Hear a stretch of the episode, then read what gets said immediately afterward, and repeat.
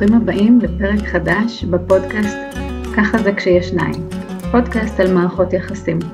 אני קרן חדד טאוב, יועצת זוגיות ופסיכותרפיסטית. יש לי קליניקה בהר אדם ובאונליין. אני נפגשת עם זוגות כבר כ10 שנים, ואני עובדת איתם על מערכות היחסים שלהם, איך לרפא אותם, איך לחיות אותם יותר טוב, ואיך להבין אותם ופשוט ליהנות. היום אני רוצה שנדבר קצת על הקשבה. מה קורה לנו כשאנחנו מקשיבים? הרי אם אנחנו פה ושם חוזרים שוב ושוב ושוב לנושא התקשורת, חלק מאוד משמעותי בתקשורת הוא הקשבה. אפשר להגיד שהוא החלק הפסיבי, אפשר להגיד שהוא החלק המשעמם יותר או הפשוט יותר, אבל האם כך הם באמת פני הדברים? האם זה באמת קל יותר להקשיב? מישהו יותר מופנם בתוך הקשר יגיד, כן בטח, הרבה יותר קל לי להקשיב מאשר לדבר. מישהו יותר המוחצן יגיד, כן, הרבה יותר קל לי לדבר מאשר להקשיב. אבל זו מיומנות. הקשבה זו מיומנות שצריך ללמוד אותה, כי כמה שאנחנו כאילו למדנו לשמוע מהרגע שעוד לפני שנולדנו, אנחנו לא באמת מקשיבים. וזה נפלא שיש הרי 2 מילים כאלה בעברית להקשבה ושמיעה, שהיא הרי ממש לא אותו הדבר. ואם נוסיף ונעמיק, אז יש לנו גם האזנה. אז איך אנחנו מקשיבים בקשב? איך אנחנו מאזינים? או אולי עוד שנייה קודם, מה קורה לנו בדרך כלל? בדרך כלל כשאנחנו בתוך דיון, אפילו לא דיון סוער, אלא שיחה בין 2 אנשים, ברגע שהשני מדבר, אני לא באמת שותקת. גם אם אני לא מוציאה קול מהפה, מה שאני עסוקה בו זה לתכנן את התשובה שלי, לתכנן את התור שלי לדבר, מה אני הולכת להגיד. ובעצם כשאני עסוקה בלתכנן את מה אני הולכת לספר, או מה תהיה התשובה שלי לטענות מולי, אז מה שקורה זה שאני לא באמת מקשיבה למה שנאמר לי. אז דבר ראשון, אנחנו שמים לב שאנחנו לא באמת מקשיבים. מתי אנחנו כן מקשיבים? כשאין לנו יכולת להגיב או לענות. למשל עכשיו, כשאתם מקשיבים לפודקאסט הזה, יש הרבה יותר סיכוי שאתם מקשיבים למה שאני אומרת, כי אין לכם יכולת לענות לי עכשיו. למרות שגם עכשיו, תוך כדי שאתם מקשיבים, תשימו לב, המון המון שיחות מתרחשות אצלכם בראש, בין אם אתם נוהגים, לאן אתם נוהגים ומה אתם הולכים לעשות תוך כדי, כשתגיעו ליעד, איזה מטלות עוד יש לכם לעשות היום, וגם אתם מוצאים נקודות התייחסות למה שאני אומרת תוך כדי. אז שוב, לא באמת מקשיבים. לא מקשיבים בקשב רב, בראש נקי. אז יש לנו המון המון רעש בראש תוך כדי שאנחנו מנהלים שיח, ולכן אנחנו לא באמת פנויים להקשיב. נוסיף על זה שאם בן או בת הזוג שלנו לשיחה מעריכים מאוד מאוד בדבריהם, או אפילו תוקפים אותנו, אז בכלל אנחנו לגמרי לא פנויים או פתוחים להקשיב ולהאזין למה שנאמר לנו, אלא אנחנו ישר בהתגוננות ומלאים בשיח פנימי שמתקף את הצד שלנו, ומכינים כתב טענות ארוך ומקיף לשני. אז זה מה שקורה לנו בדרך כלל במצבים שבהם אנחנו היינו רוצים, או היינו חושבים את עצמנו מקשיבים. איך אפשר לעשות את זה אחרת? יש טכניקה מאוד משמעותית, תורה שלמה שנקראת הקשבה פעילה. הקשבה פעילה היא הדרך שלנו להקשיב לא רק למה שנאמר בתוכנו, אלא לוודא גם שמה ששמענו, שמענו נכון. כי מה קורה? אני יכולה להגיד משהו, ותהיה לי בראש תמונה מאוד מאוד ברורה למה אני מתכוונת, וברגע שאני אגיד את זה החוצה, לשותף או לשותפה שלי לשיחה, תהיה בראש תמונה שונה לגמרי ואם לא נעשה תהליך של הבהרה, אז בעצם נמצא את עצמנו מדברים על דברים שונים לגמרי. אפשר לחשוב על קיצורי מילים שלמישהו אחד הם נשמעות ככה, ולמישהו אחר ברור לו שהיחס הוא למשהו אחר. ועוד אלפי דוגמאות, ובטוח שהיו לכם. לפני כמה שבועות דיברתי עם מישהי ואמרתי לה, מה קורה עם הפוסט? והיא הבינה שהכוונה שלי זה פוסט בפייסבוק, ואני התכוונתי לפוסט הדוקטורט שבן הזוג שלה מתכנן אותו. כי אנחנו מדברים מתוך האסוציאציות והעולם תוכן שאנחנו נמצאים בו באותו רגע ובאותה שנייה, וזה הכוונה יכולה להתפרש אחרת לגמרי בעולם התוכן ובעולם האסוציאציות שהשותפים שלי לשיחה נמצאים בהם. אז מהי הקשבה פעילה? הקשבה פעילה היא קודם כל לשבת לשיחה משותפת כששנינו פנויים לשבת לשיחה משותפת. תשימו לב שבזוגיות הרבה פעמים השיחות נועדו לפתור בעיות. היה לי יום קשה, אז מה אני צריכה לעשות כדי שמחר לא יהיה קשה? מה אני עושה עם הבוס, מה אני עושה עם העומס, איך אנחנו מתכננים את הפגישה הבאה עם המשפחה, כל מיני דברים כאלה. בעוד ששיחות עם חברים הרבה פעמים נועדו להתעדכנות, נועדו כדי פשוט לספר מה היה ואיך היה. אז בואו נחזור למקום הזה ששיחות בזוגיות הן גם שיחות של חברות, הם נועדו פשוט לשבת ולספר אחד לשני את הבעיות. אז אם נדבר על כלל ראשון, אז כלל ראשון הוא לא לנסות לפתור בעיות בשיחה, אלא פשוט להקשיב. ופשוט להקשיב זה אומר להקשיב בסקרנות. כשאת אומרת שהיה לך יום קשה, ספרי לי על זה עוד. כשהם אמרו לך שלא הגשת בזמן את הפרויקט, איך הרגשת? ולהקשיב, כשאת אומרת שנעלבת, אז מה היה שם? מה אמרת לעצמך? או מה רצית לעשות? וזו הדרך פשוט ברמה מסוימת לראיין את מי שאנחנו מקשיבים לו כדי להבין אותו יותר לעומק. וכשאת אומרת שכאב לך, אני יכולה לדמיין כשמישהו אומר לי שלא הגשתי עבודה ברמה טובה, שזה ממש ממש מעליב, האם גם אותך זה העליב? לא לקבוע קביעות, לא להניח הנחות מוחלטות, אלא פשוט לראיין כדי לשמוע טוב יותר למה השני מתכוון ומה הוא מנסה להגיד. בשלב הזה אני רוצה שנייה לקפוץ למדבר, ולהגיד למדבר, keep it short. כי אם אני נואמת עכשיו נאום מאוד מאוד ארוך כאשר הבמה היא שלי, אם סיכמנו שאני מתחילה ומספרת את מה שהיה לי קשה היום, או סתם מה היה לי במהלך היום, אם אני אנאם עכשיו נאום מאוד מאוד ארוך, יהיה נורא נורא קשה לשני לעקוב אחריי.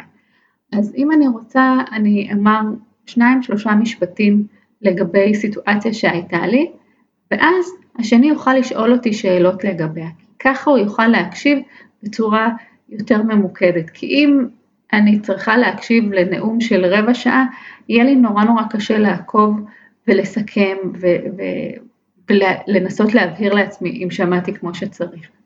זו נקודה אחת משמעותית. עכשיו, מה קורה כשאנחנו רוצים לדבר על נושאים מתוחים? בוא נראה. למשל, יש לנו מתחים שקשורים לזוגיות עצמה, ויש לנו מתחים שבאים מבחוץ.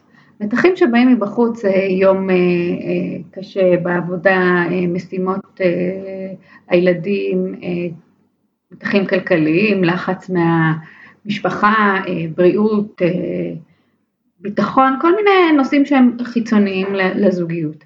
עכשיו, המחקר מצא שזוגות שמנהלים את המתחים האלה, או מגינים על הזוגיות שלהם עם מתחים מבחוץ, הזוגיות שלהם טובה יותר. ולכן כדאי לסגל איזשהו טקס יומי אפילו, שבו כל פעם מישהו מבני הזוג שמרגיש טעון ועמוס, אז הוא פשוט מדבר את המתח שלו, בצורה כמה שיותר ספציפית וכמה שיותר ממוקדת ומפורטת, והשני פשוט שואל, איך אני יכול או יכולה לתמוך בך? מה יכול לעזור לך לשחרר את המתח הזה? אז זה למשל דיון יומי שיכול להיות שבו יש הקשבה, כי אני לא מנסה לפתור את הבעיה, אני מנסה לשמוע ולהקשיב למתח, והשלב הבא יהיה באמת לנסות לתת מענה שמותאם, אני לא מניחה מה הוא צריך או מה היא צריכה, אלא אני פשוט שואלת ומבררת, אני רוצה לתת את התמיכה כפי שהיא נצרכת על ידי הצד השני, לא כפי שאני רוצה לתת אותה. דרך נוספת להתנהל בהקשבה היא כאשר יש לנו איזשהו נושא טעון שאנחנו רוצים לדבר עליו. ופה כדאי לקחת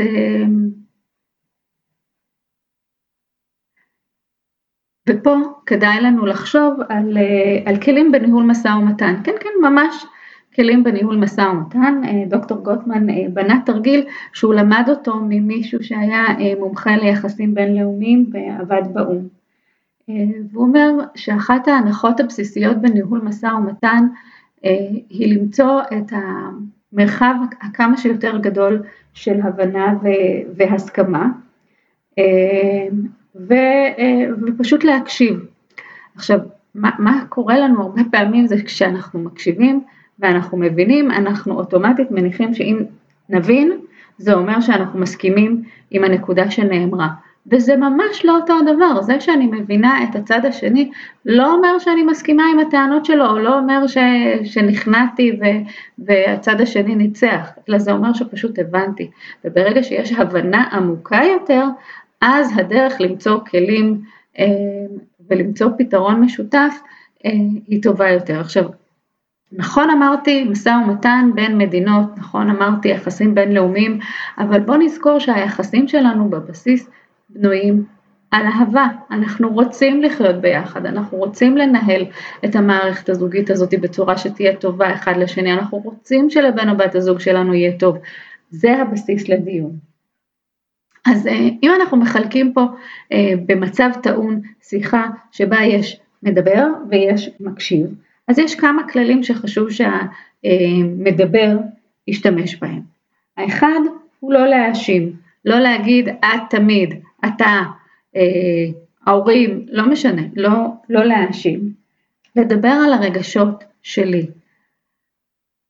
אתמול בערב כשהגעת מאוחר, אני הרגשתי שאני לא חשובה לך.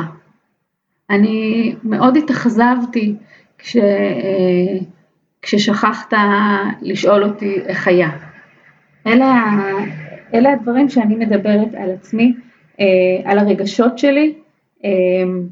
אני משתמשת במשפטי אני אדבר על סיטואציות, מצבים ספציפיים, אני לא אלך לתמיד, ואני לא אלך לאף פעם, אני אדבר על אירוע מאוד נקודתי, ולהגיד מה אני צריכה, מהסיטואציה הזאת.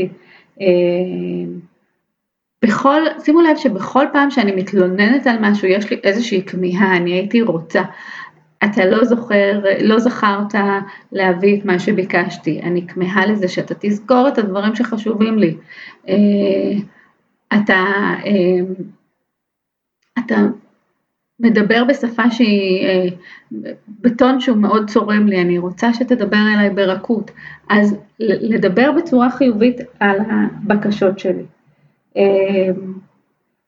הרבה יותר קל לשני לתת לי מענה לכמיהה שלי, כשאני הופכת אותה תלונה מתלונה לכמיהה, אז קל לשני יותר להקשיב למה שאני מבקשת. עכשיו רגע למקשיב, שעליו אנחנו בעצם מדברים היום כל הפרק הזה. מה שנורא קשה לעשות, אבל זה הדבר הראשון והכי חשוב, זה לשים את האג'נדה שלי בצד כשאני מקשיבה. זאת אומרת, לא לנסות לחפש הוכחות לצדקת הדרך שלי בהקשבה. היא אמרה שביום זה וזה, אבל בעצם היא טועה, כי ביום שני ולא שלישי זה היה. לשים את האג'נדה שלי בצד, באמת לנסות להיכנס לנעליים של מי שאני מקשיב לו, ולנסות להבין לעומק מה הוא מנסה להגיד. לנסות לזהות איזה תחושות ואיזה רגשות זה שמדבר אותם. ולנסות למצוא הוכחות לכך שהוא צודק. זאת אומרת שכשאני מגיע תורי לדבר, אני אוכל להגיד זה ממש הגיוני שנעלבת כשאחרתי, ולא התקשרתי לעדכן שאני הולכת לאחר. אתה לא ידעת מה לחשוב, אתה ממש דאגת או ממש התעצבנת. אפשר לשאול שאלות, שהשאלות יהיו מאוד מאוד ממוקדות בהבנה. לא לשאול שאלות כדי להוכיח, הנה, אתה אמרת שזה היה ביום שלישי, אבל בעצם זה היה ביום רביעי. שימו לב שאת השיחות האלה חשוב לנהל במצבים שאנחנו לא מגיעים אליהם מוצפים מדי. כי אם אנחנו מגיעים מוצפים מדי, אנחנו לא יכולים לשמוע ולא יכולים להכיל. השיחות האלה מאוד מאוד חשובות, גם שיחות שמגינות על הזוגיות שלנו מפני לחצים מבחוץ, וגם שיחות שנועדו לברר את הכאב והקושי שקרה לנו רק עכשיו, אבל כן להיות פתוחים להכיל. אז על מה דיברנו היום? דיברנו על הקשבה, דיברנו על מה קורה לנו בדרך כלל בהקשבה, איך אנחנו יכולים להקשיב יותר טוב. דיברנו על החשיבות של ההקשבה בחברות, לא לפתור בעיות. זה שאני מקשיב ומבין את הצד השני, לא בהכרח אומר שאני מסכימה איתו. ושימו לב לעוד טיפ שעבר לנו פה על הדרך, במקום כשאנחנו רוצים להתלונן על משהו, אם נהפוך את זה לחיובי, נדבר על מה היינו רוצים שיקרה, הרבה יותר קל לשני להקשיב לנו. אז הקשבה גם בנויה מהאחריות שלי כדוברת, לברר שהצד השני פנוי להקשיב לי, לדבר בצורה ממוקדת יותר, זאת אומרת לא נאומים ארוכים שאז זה עוזר לשני להקשיב, ולדבר במשפטי אני, לדבר על התחושות והרגשות שלי. הצד השני כמובן לא בא לפתור בעיות, אלא בא להקשיב, להבין, להיות סקרן לגבי הצד שלי. אז זה היה הפרק שלנו על הקשבה. אני מניחה שנדון בנושא הזה מעוד כך וכך כיוונים, ואולי גם מכל מיני תיאוריות שונות על הקשבה בהמשך. אני קרן חדד טאוב, יועצת זוגיות ופסיכותרפיסטית. תודה שהקשבתם לפרק הזה בפודקאסט שלי, ככה זה כשישנה עם הפודקאסט על מערכות יחסים.